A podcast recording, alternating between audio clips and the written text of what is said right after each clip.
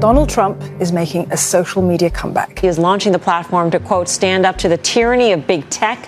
Portad från Facebook och Twitter, då skapar Donald Trump en egen social plattform för att nå ut till sina supportrar med vad han påstår kommer vara sanningar. Därav namnet Truth Social. Men varför är det här så viktigt för en före detta president? And there is this open question of does Trump run, number one, and then if he does, does anyone else challenge him? Would you like to see the president run again in 2024? På en kvart får du veta vad Truth Social är och om plattformen kan spela någon roll i nästa amerikanska presidentval. Det är onsdag den 3 november. Jag heter Joel Dahlberg och det här är dagens story från Svenska Dagbladet.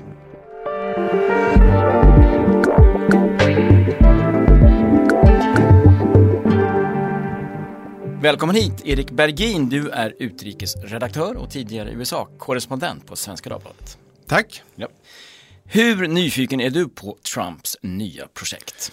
Ja, alltså framförallt eh, är jag nyfiken på om det blir någonting av med det. Alltså om, det här, om man får det här lyfta. Liksom. Om, om, det, om, det, om, om det blir en succé, om det, hur långvarig den blir och så vidare. Så det, det ser man fram emot att veta. Kanske mer än vad som kommer spridas på det här nätverket egentligen. Mm.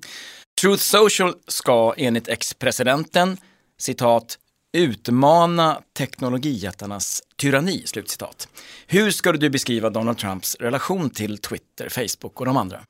Det som är paradoxalt är egentligen att det finns ju knappast några företag som gynnat Donald Trump lika mycket som Facebook och Twitter, kanske framförallt Facebook. Alltså inför presidentvalet 2016 så spreds ju allehanda eh, rykten, desinformation och lögner där som gynnade Donald Trump och så fortsatte det ju på Facebook och Twitter under större delen av hans fyra år vid makten fram till valet 2020. Det var då det vände så att säga och de här två sociala medier-jättarna började inse att oj då, vi kanske borde börja och se om, om han följer våra interna regler. Och det var det som gjorde då att han till slut blev eh, portad. Så att just nu är relationen urusel för att svara på frågan. Men det kommer efter flera år där den varit väldigt bra och väldigt, eh, relationen har gynnat Donald Trump kan man ju säga.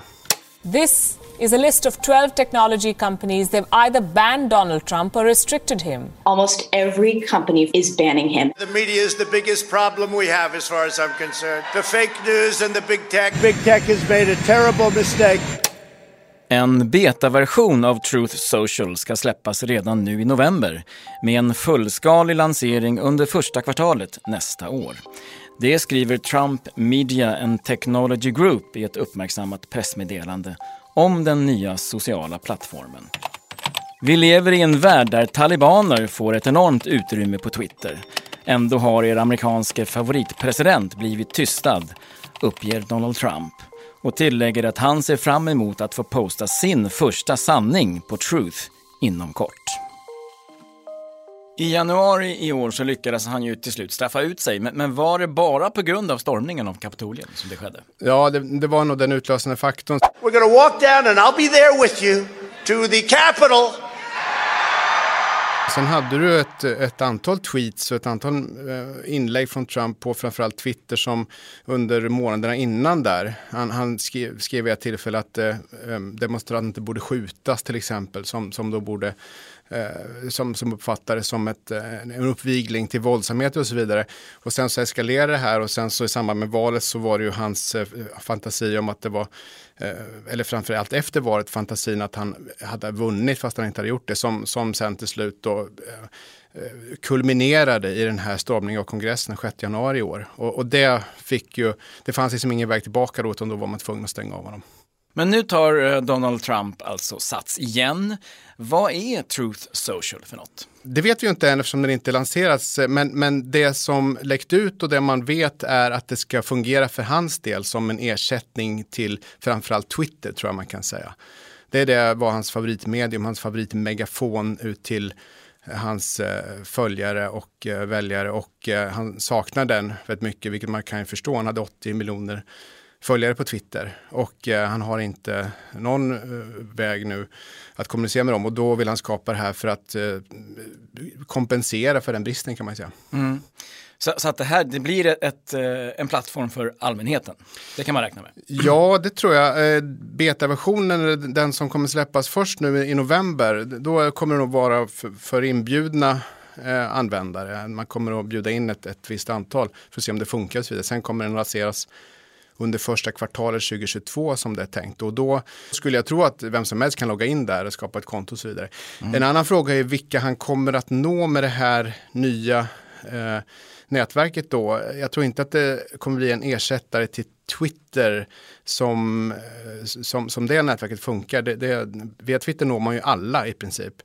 Eh, risken är ganska stor att eh, Truth Social blir en, en ekokammare för de som håller på och tycker likadant som Trump. Han har ju en stor följarskala så att man kan kanske ändå räkna med att det, här, det blir stort, eller? Hur ska man se på det? Ja, det är ju det svåra hur, att veta hur snabbt kommer tillväxten av medlemmar på det här nya eh, mediet att, att öka.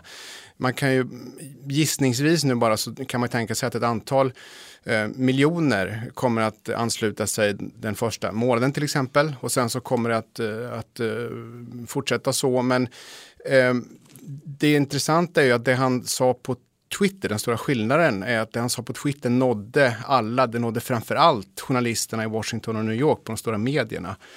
Och jag, det, det återstår väl att se om han når den typen, han får samma genomslag för det han skriver på mm. det här nätverket som han gjorde på Twitter. Mm. Man kan också kanske räkna med att det används som ett kampanjverktyg i en kommande valrörelse? Absolut, det tror jag. Dels förstås, det alla går att fundera på är ju 2024 om han ställer upp igen. Han har hintat om att han kommer att göra det. Han påst, det påstås att han var nära att göra det. Men det finns regler till, kring att man måste offentliggöra kampanjfinansiering och sånt där som gör att det är olämpligt att göra det nu. I may even decide to beat them for a third time, okay? Mm. Um, men, men det är ju den som lever får se där så att säga. Men framförallt så skulle jag säga att det kommer att, och, om det funkar och, eh, som det är tänkt så kommer det att kunna användas av honom inför kongressvalet eh, 2022 i november om ett år alltså. Mm. Och, och, då är det då är inte Trump på valsedeln, fast indirekt är han det ändå, för han har gett sitt stöd till en massa utmanare, framförallt för att pressa bort andra republikaner som han menar har varit emot honom. Mm. Och eh, det tiotal som röstade för riksrätten mot honom till exempel i januari, här, i början på det här året. Och där kommer det här nätverket med med största säkerhet att användas av honom väldigt kraftfullt för att så att säga banka igenom sina kandidater i kongressvalet. Mm, mm. vad säger nu folk då? Det har ju kommenterats ganska mycket om den här eh, satsningen. Vad tror man, kommer han att lyckas? En sak är ju det, den tekniska utmaningen. Men Facebook och Twitter har ju hållit på i flera år. De har tusentals ingenjörer, de har väldigt mycket pengar, de, de tjänar mycket pengar och kan investera i servrar, teknikutveckling och allt sånt där.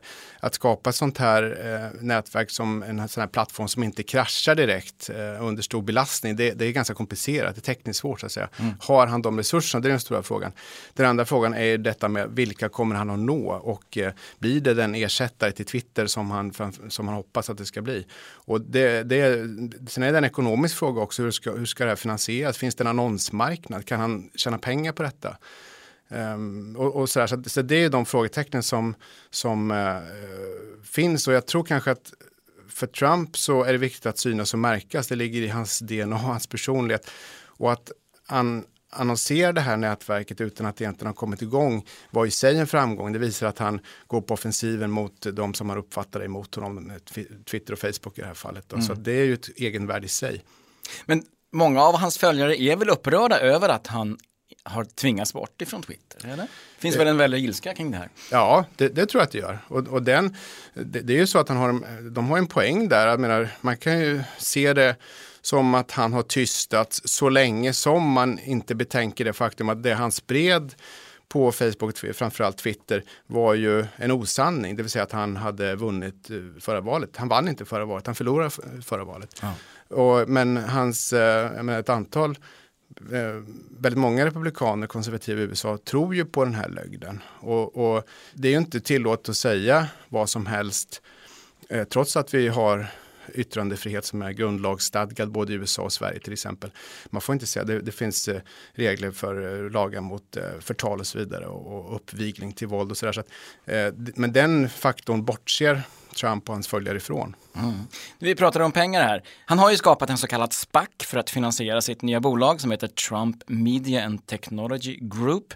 Hur var intresset för den?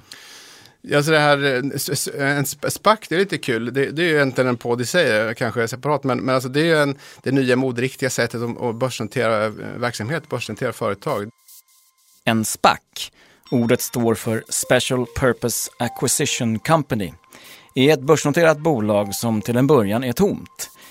Investerarna sätter alltså in pengar i bolaget utan att veta vilken verksamhet det ska ha. Trump Media and Technology Group, it hasn't even launched a product yet. The hype is essentially based on a hypothetical company. I Donald Trumps SPAC finns motsvarande 2,5 miljarder kronor och de pengarna ska så småningom användas för att bygga den nya plattformen Truth Social. Och det är det som Trump vill göra, det här har varit väl modig Han ska liksom flytta in sitt mediebolag i ja. det här ja, tomma bolaget. Exakt, och innan han hade hunnit göra det så stack ju aktien i den här SPAC, SPACen, då, det tomma bolaget, eh, upp 800-900, kanske 1000 procent för att sedan då falla tillbaka lite grann. Men det var bara på spekulationen att det här skulle komma igång mm. och bli en grej. Så det, fin- det, det visar ju att åtminstone Wall Street eh, tror ju på, på att det här kanske kan bli någonting, eller trodde då i alla fall. Som sagt har den backat lite grann sedan dess. Men, men alltså det finns en, en, Trumps varumärke är ju ganska starkt i de här sammanhangen, de här lite utspelsmässiga. Eh, han, han, men han, han har blivit eh, tjänat en hel del pengar på att sätta sitt varumärke på olika mm. verksamheter och det är det som man, jag tror man kan säga ligger bakom det här och den uppgången. Men än så länge kan det betraktas som en succé, den här SPAC-lanseringen ändå. Den, den är upp Ja, den är upp även om eh, det finns ju inget innehåll än så länge att lägga i spacken. Men, men det, det, bara, bara spekulationer att det kan komma att bli en stor grej. Eh, visst, det kan man kalla en sorts succé, absolut. Mm. Det finns ju uppgifter i amerikanska medier att det fanns en tidig version av Truth Social på internet. Stämmer det och vad, vad, kunde man se där? Det är svårt att veta exakt om det stämmer men det har läckt upp ut en skärmdump bland annat ifrån en betaversion av det här nätverket där man då ser lite grann hur det ska se ut med en textruta där man kan skriva 500 tecken tror jag det var upp till vänster och sen så ser man sin historik och ser vad andra har skrivit i ett stort fönster i mitten och så kan man dela det där. Så det är ganska likt Twitter skulle jag säga. Mm. Det är ganska inspirerat av Twitter. Men man postar truths har jag läst och inte, och inte tweets. Ja, exakt. Alltså sanningar. Ja, precis. Och, och, och det, här, det är det här som går till så att säga, hjärtat av själva satsningen, det vill säga Trumps personlighet. Han är en, menar, om man har läst böcker om honom, hans barndom och, och allt sånt där och hans eh, förhållandet förhållande med hans, hans pappa Fred Trump och så vidare. Så han är en person som inte kan förlora. Han kan inte förlora. Om han förlorar så kommer han lägga ner otroligt mycket tid och energi på att framställa det som att han egentligen vann fast han förlorade. Och det är det han gör nu eh, med, med hänvisning då bak till, till valet 2020 som han hävdar att han vann. Och det här tar mycket energi, det kostar mycket pengar, det, det är jobbigt att hävda att du vinner fast du förlorar. Och han vill använda det här nätverket för att sprida bilden av att han har, har han, han, det är han som sitter på sanningen om, om till exempel då valet 2020. Trump vill ju då uppenbarligen fortfarande kunna nå ut till sina supporters. Det ligger bakom den här satsningen. Men är han då, eh, vi var inne på det tidigare, är han verkligen att räkna med som en kandidat i presidentvalet om tre år? Om man vill så är jag om han själv bedömer att han har möjlighet och det har han ju till viss mån redan nu kan man säga. Men om han vill så absolut, då, då är svaret ja. Han, om man tänker att det vore bara ett år kvar eller kanske ett och ett halvt eller två år kvar till valet, om vi var förbi nästa års kongressval så att säga, då skulle han utan eh, några problem kunna slå åt sig eh, republikanernas, alltså republikanska partiets nominering till presidentposten. Det, det finns, ing, det, det finns ett antal namn, jag menar, ta Ted Cruz från Texas, senatorn där, ställde upp 2016, eh, såg som en rising star som det sägs liksom, i partiet, var på väg, liksom, var ung och sådär han hade inte en chans mot Trump. Nu spekuleras det om Mike Pompeo, gamla utrikesministern och CIA-chefen, kommer ställa upp. Han skulle heller inte ha en, en, en, en skuggan av en chans mot, mot, Trump om, om han ställer upp. Om han vinner valet, det är ju en annan sak. Mm. Men alltså han skulle utan tvekan, som det ser ut nu, vinna nomineringen. Och det hänger ihop med att han har kvar, så vitt det går att bedöma nu, med de opinionsmätningar som görs 70, 80, kanske 90 procent av de republikanska väljarna bakom sig fortfarande. Och, och där har du också hans grepp om partiet fortfarande. Han ses ju som den inofficiella ledaren av republikanerna fortfarande, fast han eh, inte är kvar vid makten. Avslutningsvis bara, eh, Donald Trump och hans sociala plattform Truth Social. Vi kommer se mycket av det här. Jag tror vi kommer få se en hel del av det under nästa år, 2022. Och jag tror framförallt att eh, det som blir spännande är att se om det blir någon stor grej, om det blir en kort kort eh, fluga eller kort eh, uppgång och sen en pannkaka. Mm. Erik Bergin, tack ska du ha. Tack själv. Och vill du höra heta diskussioner om aktuella frågor? Lyssna på Ledarredaktionen, också det en podd från Svenska Dagbladet. Programmet idag producerades av Gabriella Lahti. Redaktör var Teresa Stenler von Matern. Jag heter Joel Dahlberg. Vill du kontakta oss så mejla till dagensstory.svd.se.